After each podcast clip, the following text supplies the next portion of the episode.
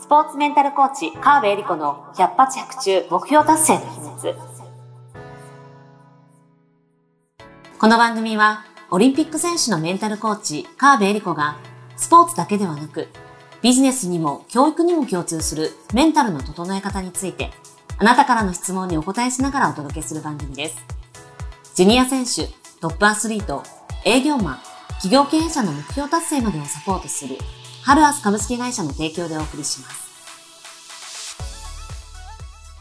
どうも皆さんこんにちは。百発百中目標達成の秘密第37回スタートさせていただきます。えーナビゲーターのトーマス J. トーマスです。よろしくお願いいたします。そして、スポーツメンタルコーチの川辺理子です。よろしくお願いします。はい、よろしくお願いいたします。さあ、始まりました。37回。しかし、リリンは眠そう。眠く そう、ちょっと頭が痛い。さ 頭が痛い大丈夫？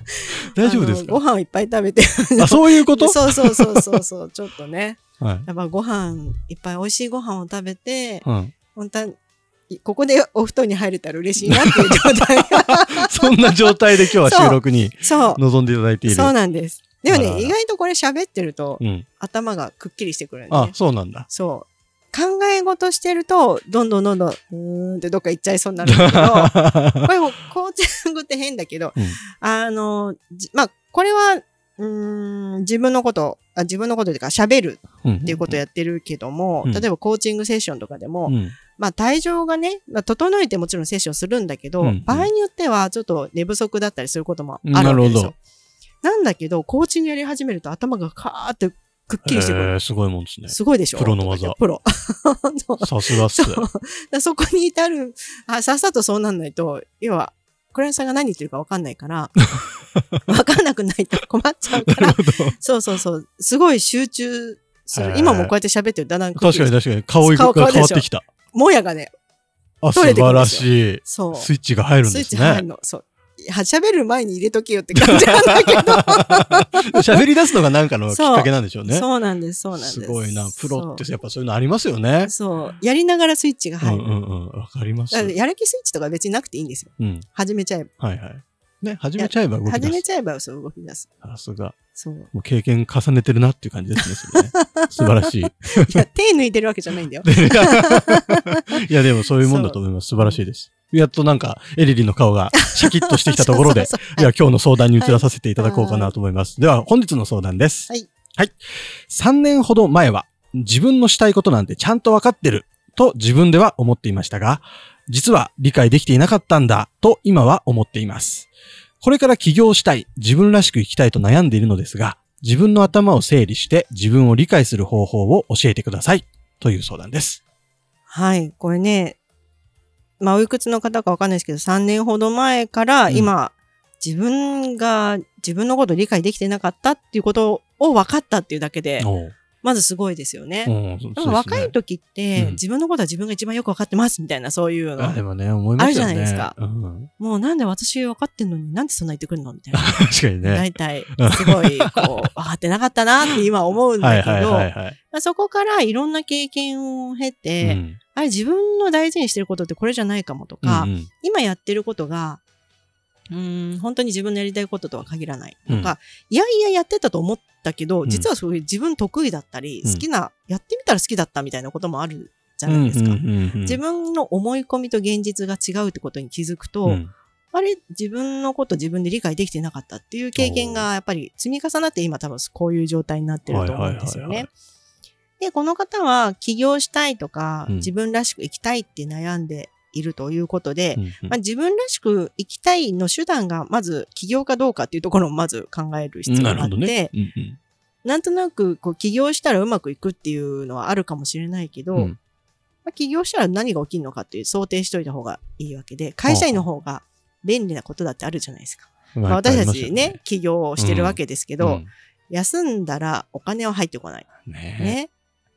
ねお休みしたらお休みした分お金が入ってくるわけじゃなあくて、ね。まあ、そういう人もね、うん。でそういう風になるための仕組みを考えなきゃいけない。うんうんうんうん。とか会社の看板がこうあることでいろいろできてたことが、うん。それが全部外れて自分一人で何かやるってなった時にもう一回一からそのブランドを作らなきゃいけないとか、はいはいはい。いろいろあるので、まあ起業するのも一つの選択肢としてうん。自分らしく生きたいためにどうしたらいいかっていうところから考えた方がいいかなと思うんですよね。企業ありきというよりは。で、自分の頭を整理して自分を理解する方法を教えてくださいとうん。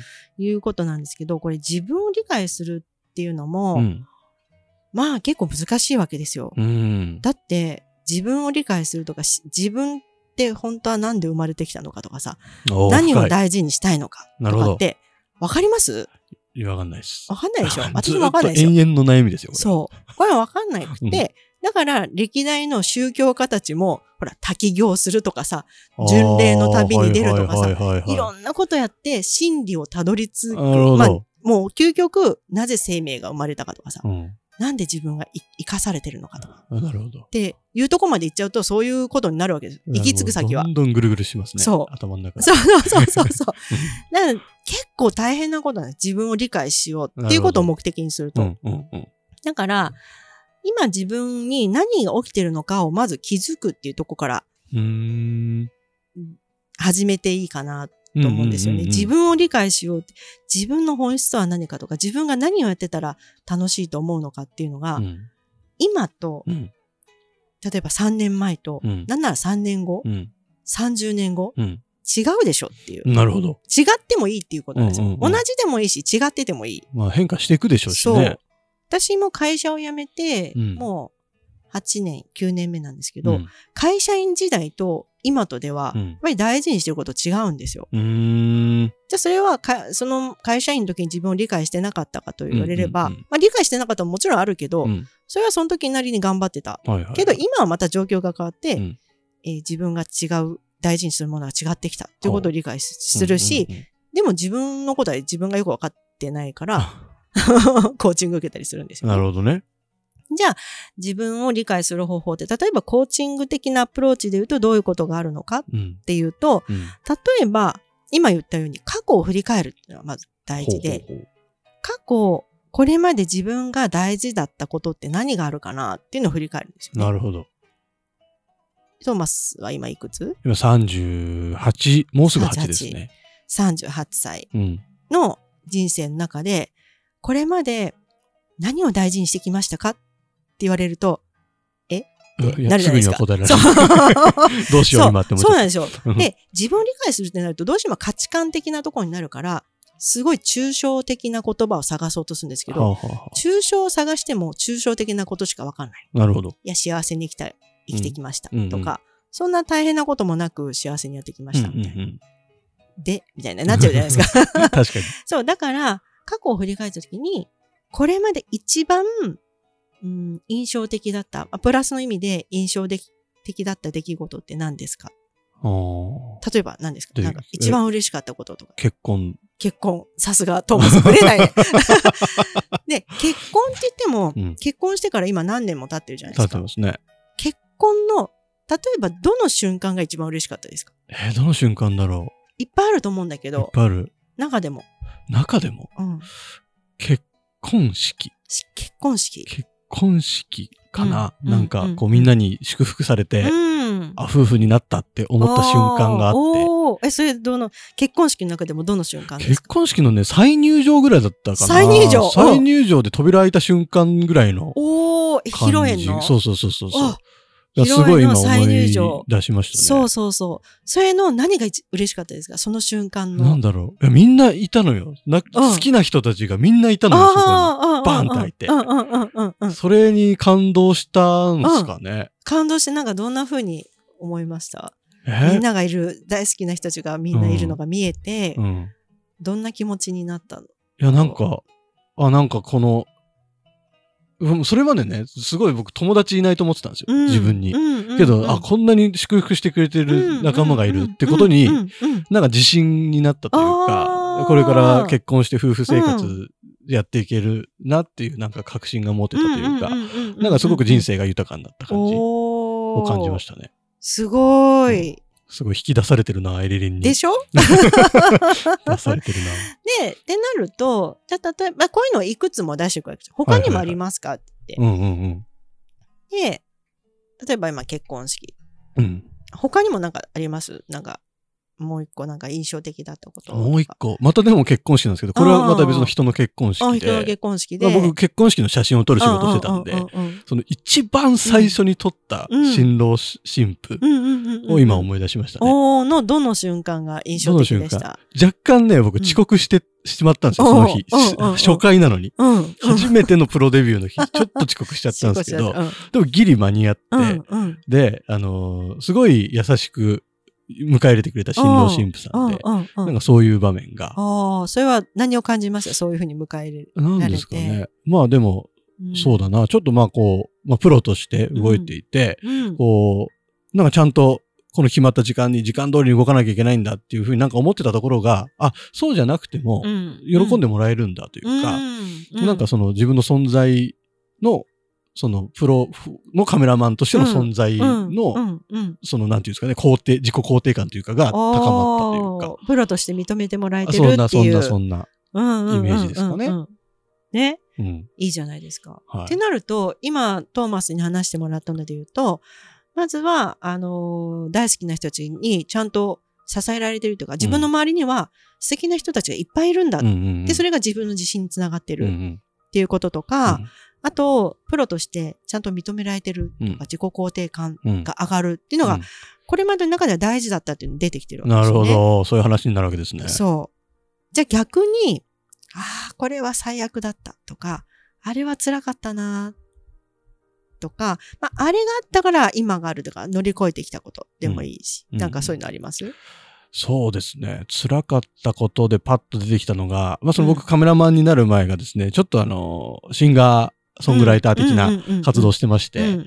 で、あの、1ヶ月間ね、ライブハウスを借り切っての、あの、まあ、フェスみたいなイベントをしたんですけど、それがきつかったですね。何がきつかった？あのね、あの、ミュージシャン120組集めて、で、まあ、毎日自分は出て歌って、で、まあ、その一緒のやってくれる120組の人たちとこう、イベントを作り上げていくわけですけど、うんうんうん。まあ、その、それまでそんなにたくさんの人を管理したこともなければ、コミュニケーションをそんなに同時に取ったこともなかったんで、うん。そのちょっとこう、行き違いだったりとか、うん。で、思ってたほどお客さんが入んない日とかがあったりして、うん。うん。わ、つらみたいなうん。のは、なんかそう、そういう経験がありますね。中でも何が一番辛かった？何が一番、でもうね、お客さんが誰もいない状態でライブしなきゃいけない日があって、一日。そうなるとどうなるの？う何のためにやってんだろうな、みたいな。ああー、何のためにやってんの？うんか。なんか、そう、うん音楽、こう周りのミュージシャンたちも含めてなんか盛り上げようと思ってやってんのに全然盛り上がってないじゃん。俺うんうん、何、超無力じゃん、みたいな。ああ。なんかそういう感じですかね無力。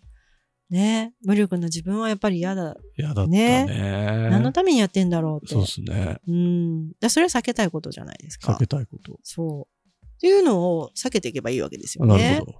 うん。っていうふうに、まあ一つは過去を振り返ることで、うんうんで、過去を振り返って何が大事だったかなっていきなり抽象的なことを考えるというよりは、うん何の瞬間が一番自分は嬉しかったかとか、うんうん何の瞬間が一番嫌だったかっていううんのを、細本当瞬間を切り取るっていうのが、うんうんやっていくと、自分の大事な価値観とかが出てくるんですよね。ね今も結婚式って、うんまあ長いじゃないですか。半日ぐらいまあまあ、長いですよね。そうですよ。あって、うん人によっては前日からさ、うんなんか準備とかこう、うんうん準備の段階からいろいろ始まってうんる人はいはいはい。いるわけで、結婚式楽しかった、幸せだった、だともう幸せみたいな、うんうんうんそう結婚式そのものになっちゃうんだけど、その瞬間ってところまで切り取っていくうんなるほど。と、バーンって扉が開いた瞬間みたいな。なるほど。みんなの、その、ね、祝福してくれてる大好きな人たちが目の前にいっぱいいるうん映像がバーって出てきたわけでしょ、はいトーマス。そうそうそで、これも今私がそう言ってると多分みんなもそういう絵が浮かぶわけでう。すよ。なるほど。その時に感じた、その瞬間を具体的に描くことで、うん感じたものも一緒にこう呼び戻されるわけですよね。っていうのを振り返るっていうのをやっていくと、うん。そういうのを、例えば結婚式じゃなくて、例えば子供の頃はうん。楽しかったことありますかと。辛かったことありますか、うんっていうのを振り返っていくと、あ、自分が大事だったことってこれだったのかなるほど。ってなるんですね。なんとなく振り返り方が甘いと、うんうんうん。うん、まあ、それは思い出としては楽しかったけど、みたいな。そのこまで突っ込んで振り返るんですもんね、自分で振そうそう。そうそうそうそう。いや、メンタルコーチすごいわ。そう。っていうの。やると、ちょっとなんか心が動くじゃないですか。うん。で、さっきのライブで、ね、人が誰もいなかった無力感。ね。えばじゃあ今度はその辛かった時とうんいう嬉しかったこと今うん話、うんうんちょっとだけ出してもらいましたけど、はいなんか共通点とか相反することとかなんかなるほどね。ありますか、見て。そうですね。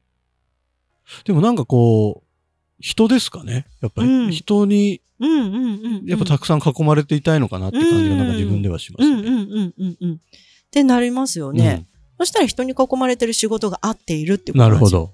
とか、人に会いに行くとか、うんうん人の喜ぶ瞬間とか、人を何か増やすとか、盛り上げるっていうことが、トーマスは好きなんだってことになるから、そういう仕事についてたら幸せになるってことなんですよねあありが。とうございます。なんか請求書来そうですね。今日の今日のコーチング料ねコーチング料が。めちゃくちゃトーマスコーチングされていただいて。で今の仕事は合ってるってことじあゃありがとうございないですか。ます。自信につながりました。そう。そうそうそう。で、いうふうに過去を振り返って、うん振り返ったことを共通点を洗い出していくと、ああ、自分はこれがやっぱりいいよねっていうふうになるので、まあそうすると自分を理解する種がそこにいっい。ぱいあるんですよ。持ってるんです。なるほど。うん。ただ、洗い出し方が甘いと、全然見つからないんだけど、うんうん本当に、何網目を細くすうんうんるというか、うんピッと、ピンポイントにうん。うん。探していくっていうことをやると、結構出てくる。素晴らしい。そういやー、素晴らしいですね。リスナーの皆さんどうでしょうか？どうですか？ちょっとトーマスの話にばっかりになっちゃいましたけど、こっから何か皆さんも掴み取っていただけてたら嬉しいなと思います。ぜひご自身でもね、ね。あのーそうそうそう振り返ってみてうんいただければと。ね、ちょうど年末ですしね。ね。今年1年どうだったかっっていうのを振り返るのも、なるほどね。あの、今のほら、結婚式で、うんちょっと前のことだけど、2022年どうだったかっていう振り返るだけでも、うんじゃあ来年どうするって話にうん行きやすいわけですよ。確かに。今年はこんな瞬間が嬉しかったとうんか、これは辛かった。うんじゃあ、どうする？来年。うん来年もこの嬉しかったことをもう一回やるためにうん。どうしようか。もっと楽しくするためにどうしたらいいかとか。あの辛かったことはもう絶対避けるためにどうしたらいいかっうんうんうんていうふうにね。すごいですね。なるので。いいタイミングにこの話ができましたね。はい素晴らしい。ぜひ皆様やってみてください。さいありがとうございます。というわけで、えー、100発100中目標達成の秘密第37回以上で終了とさせていただきます。皆様ありがとうございましたあり。がとうございました。今週も最後までお付き合いありがとうございました。あなたの毎日に少しでもお役に立ちますように。来週の配信も楽しみにしていてくださいね。この番組は、提供、ハルアス株式会社、プロデュース、tmsk.jp、ナレーション、土井まゆみがお送りいたしました。